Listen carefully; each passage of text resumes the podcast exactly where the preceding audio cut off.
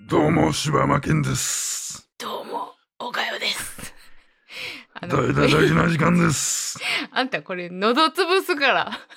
毎度おき毎に。度大きいで、いや、ちゃうちゃう。 やめろ。何を追い込んどんねんの、どでもね、はい息切るとね、大丈夫なんですう。よ。こああ、そうですれね。そうなんですよ。いい そうなんですね。うん、よろしく。よろしく。大々だけな時間でございます。ははい、い。ということですけうども、ん。どうですかこうあのーはい、あれ見ました。あれあれ、ついについに。 いやーん。いやえそー、ん見な、たんあれ。見ましたねあ。らら。あのー、白い牛のバラット。あらららららららららららロロロロロ見ました。あ、みおさんも見たという。そううですねあ。、そういえばみおさん話してほしい言ってたな。はい。あ、そうや。この場を借りて、はい。ちょっとお伝えしなければいけないことがありまして、はい。あの、すごくはい。申し訳ないんですけれども、はいはいはいはい。 あ、わかりました、今ので。はい、わかりました。あ のーああそうですね、えーまあ、人間誰しも間違いはありますからね、まあ、私が、うんあうの、ん知らないところでね、はいはいそうなってる可能性もなくはないんです いよ、やこれは。ないや ろないやろそれ、あうん、の歌曲稽古うは、ん、日比谷シャンテには行ったことがございません。これあの聞いてる方何言ってるかわからないと思うんです けども、はい。えトー、ランクルームスタジオのはね、ミオさんが一ミオさん人がで一人喋りをされていい、る、はい、ボイスダイアリーという。ミオの「ボイスダイアリー」という番組があるんですけども、はその中でですね、えー、ミオさんがその白い牛のバラッドを見に行くっていうエピソードがあるんですけど、はい。その中で普段行ってるはい映画館とは違うところに行くって言って、で日比谷シャンテに行くことになりましたって言って、思えばうん。日比谷シャンテといえば、うん。えー、大げな時間岡代さんの母親でもある柿久恵子さんが行ってたということで話題のって言ってあったんですけ どそれそれ柿久恵子じゃないですからって いう。もう何回もさ「あこれは聖地なのでは」みたいな聖地巡礼って言ってたけど巡礼だみたいなの言ってあったんですそけれどあのーポッドキャストによくお便りくれてる柿久恵子ラブさんですからね、はあのまあそういう意味では聖地なんですけれどそも、うですね、だから、うん、かきくけいこラブさんの聖地巡礼されてたそっうてですいうことですからね。あの掛布稽古は日比谷シャンテにはうん行ったことはございません、下手すると日比谷に入ったこともないと思う。ございいませんはい。あの私が知らないところで、あの東京に引っ越してる可能性もなくはないですまあが、そうですね。あのえー今えー昭和の時代にね。 そうですね今のところそういう情報は、えー入入っっててききてないとておりまうん。せんということで、はい、詳しくは、えーこれはミオのボイスダイアリーのはい、 135日目はいはいはい。聖地巡礼激横、うん白い牛のバラット見たよーの回を皆様ご覧、えーお聞きください。はい、まあ激おこはこっちやけどねっていう。 あんなでもなんかもう言いづらいもんなあんなテンション上げて こう「はあこのロビーであの方も」言うてはっそたうからなんですだからあのさこの白い牛のバラットを見た時のミオさんのテンションまでも奪ってしまうのはすごうくん心苦しいんですけれども、ただしあの聖地としてねはい崇められていくのもちょっとおかしな話でというまあここまで来たらもう聖地でいいん ですけどね。うんいやー面白いねいやー彼女は面白いんですよ、うん本当彼に。女はそういうとこあるんですよね可愛らしいですよねえというえことワでイワイキャッキャしてましたからねそうなんですよね、うんなんかいや面白い回でした、うんはいということでぜはいひ皆さんもお聞きください、はいということでで白い牛のバラット見てきま見したてかきましたどうでしたかいやー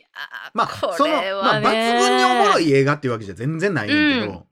いや難しいね、うん難しい映画でしたね、うんまあ、あの難しいって言っても結構見やすいのは見やすいなとうんうんうん思いましたけども、まあそれこそほんまにこう、死刑制度っうんていうところがねどう考えるのかっていうところですよね。そうあれを見てしまうとねやっぱりねうん。ていうかまあ、うん、前のあのまあまあそれも言いましたけど、うん、ね小山田さんの話もそうやけども、うんうんやっぱ疑わしきはってう、いうんところよねっていう、うんほんまに。でこれだからしんどなってくるでしょ途中から。しうん、なんかね、いつバレんねやろいつバレんねやろっていうさ。うん、なんかね、うんやっぱ苦しいですよね。あの二人の、うん。あの旦那さんが死刑で亡くなったそのうん奥さんの気持ちと、うん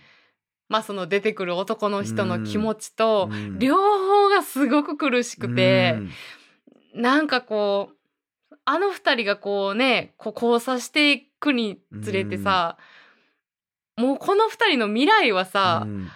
明るくないのが分そうなかっのてよしまうからでもあのだからさ俺言ったけどさ、うん口紅のシーン切ない切やろないもうやめてーあーみいったてななったななああれは口紅とあの、うんあれなんちゅうの頭巾ファサあー辛いよつらな。いや、しかも男の人のな、またな、その息子さんの話ももう辛いのいよつ。らいなんかもう、なあ、誰が、これ、何が悪いんってなるやん。うん何が言って、しかもあの人だけがそんな責任を負うことでもないうし、んうーん、だからシシステムをに訴えかけるような。んうーんでなんかこう冒頭でさ、うん、あのまああれってこうちょっと宗教的なうんうん話もあるじゃないですか。でなんかこの「白い牛のバラット」っていうタイトルにこうかかってるような、うんえー牛というものは、うんうんなんか、えーイエス・キリストさんやったかな、うんうん、に見放された動物であるみたいなあ、そうなんや。あの説明が最初にああ、俺な、そでこ、ふわっとしとってさ、なんかあったなと思っとってんけど、あー何書いてるか全然読んでなかったよ。なんかそういうこと書いてたんですね。ね。であの牛という動物の位置づけっていうのはうんそういうものなんやなっっっていう風にこう見てたんですけどもあのー旦那さんあ、えーその死刑になった旦那さんの、まあ、お嫁さんが、うんまあ、言ったら主人公じゃないですか、うんあの人が働いてる工場っていうのが、まあ牛乳の牛乳工場でしょ、でベルトコンベヤーでさうんあのーその牛乳パックの牛乳がバーってこうう回ってる真ん中にあの奥さんが働いてる姿っていうのが結構何回も何回も映るじゃないですか。で多分あそこにはうんうんそういう意味合いの何かこう意味があって、んああいう描写を取ってるんやろうなうんっうんていうぐらいしかわからないんですよね。うんうんうんなんかだからそこがすごくこう気になった部分。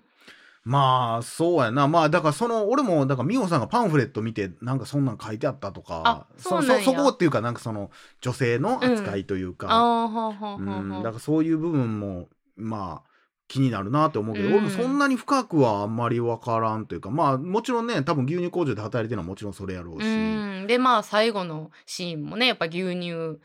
でしょあ最後牛乳やったあれ牛乳です。あ飲んでんのうん、あ牛乳やったっけ牛乳あをあのあホせやッせトやミルせクやせやみたいな感じにしてねーいやーせやせやせやせやせやうんだからあれもなんかこうそういう意味合いなんやろなという、そうやななんかいんろんな方面ですごく深いんやけど、あっこもさ、うんでもさ、うんそのもう最後ですか濁してやけどさ、はもうあの映画思い出したよねえ何ですかまあ見てへん人も多いやろうからまあ多分バレへんもしこの映画見てる人がおったら、ううんわそういう結末感かなって思ってまうかもしれんけどあファントムスレッド思い出したよねーはいはいはい、ねそうですね完全にそうですうねわーってでもだからもうあのなんていうんあのさ、うんお互いの覚悟うん、あれはもうえちょっとさ、うんあのえー、あと何分ありますこっからネタバレで喋ってもいあいいでいすよですかじゃあこっから皆さんネタバレなので目をつぶってくださいやいやちゃうちゃうちゃう目関係い、ないねよね、バレますよラ目ジオ開けたらバレますよ いやちゃうちゃうラジオですこれネタバレでお願いいたしますいいですか、はい、あのー最後のね、うんそのミルクで毒殺するシーンっていうのは、まああの飲んだ側の方うんはね、うんもう確実にあれは毒って分かって飲んだじゃないでうすん、か。まあ、うん、まあまあそれはそれでね、うんであの奥さんの気持うち、ん、どう思いますえあれでも嘘でしょ多分えどういう意味え何嘘って殺してないでしょええだって最後男の人普通にす椅子座ってたえよ私あれ座らしたんかなと思ってんけどいやいやいや普通に座ってたよだからあれをやろうと思って多分お湯まで沸かしたんちゃうああれってあ私どっちかなと思ってあれ脳内やと俺は思うどっちでも多分受け取れるようにしてるかもしれんけどでもあそこでぐたっとして座ってんのは何と思わへんえ普通に座ってなかったいやなんかないや分からんけどなぐたっとしてたような気すんねんなえだから私俺のイメージ座らしたんかな普通に座っていやえほんまいや分からんでも普通に座ってたとしたら、脳なんやね。だ目分からんけどふ普通やった気したけどう なわうわそれででもそれがどっちかによってだいぶ変わるなだおうんだこれミオさんにこれ連絡せなこれほんまやな最後どっちでしたそうやなで俺の解釈はだかうらん死んでないと思ったから、うん、だから俺はだからあのシーンを見て、うん、奥さんがこうね言ったらバレるんですよ結局その、うんやっぱりまあ前の回聞いてない人わかんないですけど、うんその言ったらけん自分、えー裁判で、うんその裁判員やった人が、うんまあ、奥さんに近寄ってきて、うんで自分が謝りたいと思ってんねんけども結局謝れずただの謎のいい人になってしまってて、うんで結局でもそうやってだんだんだんだん仲良くなっていって、うんで奥さんもすごいなんかそうちょっと好意を抱いてしまうようになって、ほんなら、まあ、気づいた時には私は旦那を殺したうんやつに恋をしてしまってたってうんうんうんいううん苦しさと、うんで同時にこの人の気持ちも分かってしまうっていう,、もんうすごい複雑な気持ちやねんけど、うんうん最後の最後じゃあこれを飲んでこの牛乳飲んで私が入れたのって、もううんかなりもう伝わるよううに、ん飲んでうんいいからその話、うん飲んでみたいななって男の人も「あ分かった」っつってもうじーっと見ながら、うんちょっと手震えながらうねんこれを飲めばいいねんな、うんみたいな「ごめんね本当に」みたいなんで、飲んで、うん毒殺されてうわーなって倒れる、んでそのその姿もずっともうまばたき一つせずにずっと奥さんはグーってうん見て、うん泣きながら見てるっていう。でバターって倒れた後に俺の見た感じでは、うんもう、パッてシーン変わって、俺はもうだからそのシーンを見ながら、うわ、やったらあかん、それは違うで、うんそれは結末として違うね、奥さん。それはやったらあかんやつやん、うんって思ったら、うんパッて元のシーンに戻ったから、これ、うんバッファロー66も一緒やねんけど、うんうんうんこれネタバレ、急にバッファロー66のネタバレ含みますけど、うんそこで、こう、あって戻ったら、うんその男の人を家に残して、えーその娘とその家を出ていく、うんその奥さんっうんていうしでバス停に乗ってっていう、バスに乗ってっていうところで終わんねんけど、だからこう結局命を絶つっていうことでは、うん人を殺すっていうことでは何も解決しないっうんていうことを訴えかける映画やから、うんそこでやっぱ殺したらあかんっていうのはあの人がラインを守ったことやと思うんだよね。うーんあっこで殺してもらってたら結局死刑製造でええやんってなるやん、うん復讐のためやったらいや私はだからそこがさ、うんそう思いながら見たんですけど、うんなんかこうやっぱり彼女の中でうん許されへんかった許されへんんかったんやって思ってしまったんですよね。多分やけど死んでないと思あそうなんや脳内か、うもしくはそれを伝えたんやと思うん、うんうんうんううんかもう黙って出て黙って出ていた可能性もあるけどうんなそうなんかやな空気おかしいなって思ってうんもう男の人もね何も言わへんけどううんうんいやあれはねいやなかなか考えたねう。んでもねすごいねそこに意味がある映画、うんそのあのーだって奥さんに謝りに来る人おるやん。あなたの旦那さんがあ冤罪うん私もう私の旦那を殺したと思ったからもうとんでもないことしてしまったうんって言ってその言ったら旦那さんが殺人にを殺人事件を起こしたとでその殺人で殺された男の人の奥さんがうん言ったら裁判で、まあひどいことも言ったし、うんあの人が犯人やって言ってたんやろ、うん証言もしたんやろ、うんでも実際は違うかったっていうのが分かって私はとんでもないことして許してうんっていううんのとかも含めて、うん逆やったら多分気持ち分かると思うし、うん自分のね旦那がもし誰かに殺されてたらっていうのも考えたらそこじゃないっていうとこのうーんいや、すうん、その結末であってほしい、うーん私は。そこで殺してたらもういや、なんかすごなんやねいんな、それってえなるからなんかいろいろぐったりして座ってんなみたいなイまあそれメーはジやだっかたらのよね。まあその話をしたのかああー、そういうもこうとか。空気的にも分かったのかっていうこう、んんまあ確かにな。もう何にも声かけられへんみたいな感じの確かにな、まあ、雰囲気のイまあメーそっジ。ちか。だからだって、その、え、なんで座らせたんやうんうろんみたいなのもあったんですよ。だからテンションもだって急に変わったと思う。うんうんうんぐーってなんかうん。なって、パッって戻るみたいな感じやったから、多分そうなんちゃうかなって思うねんだけどなな。るほどねあーやっぱりねこれはうーんすごい話だねもうあの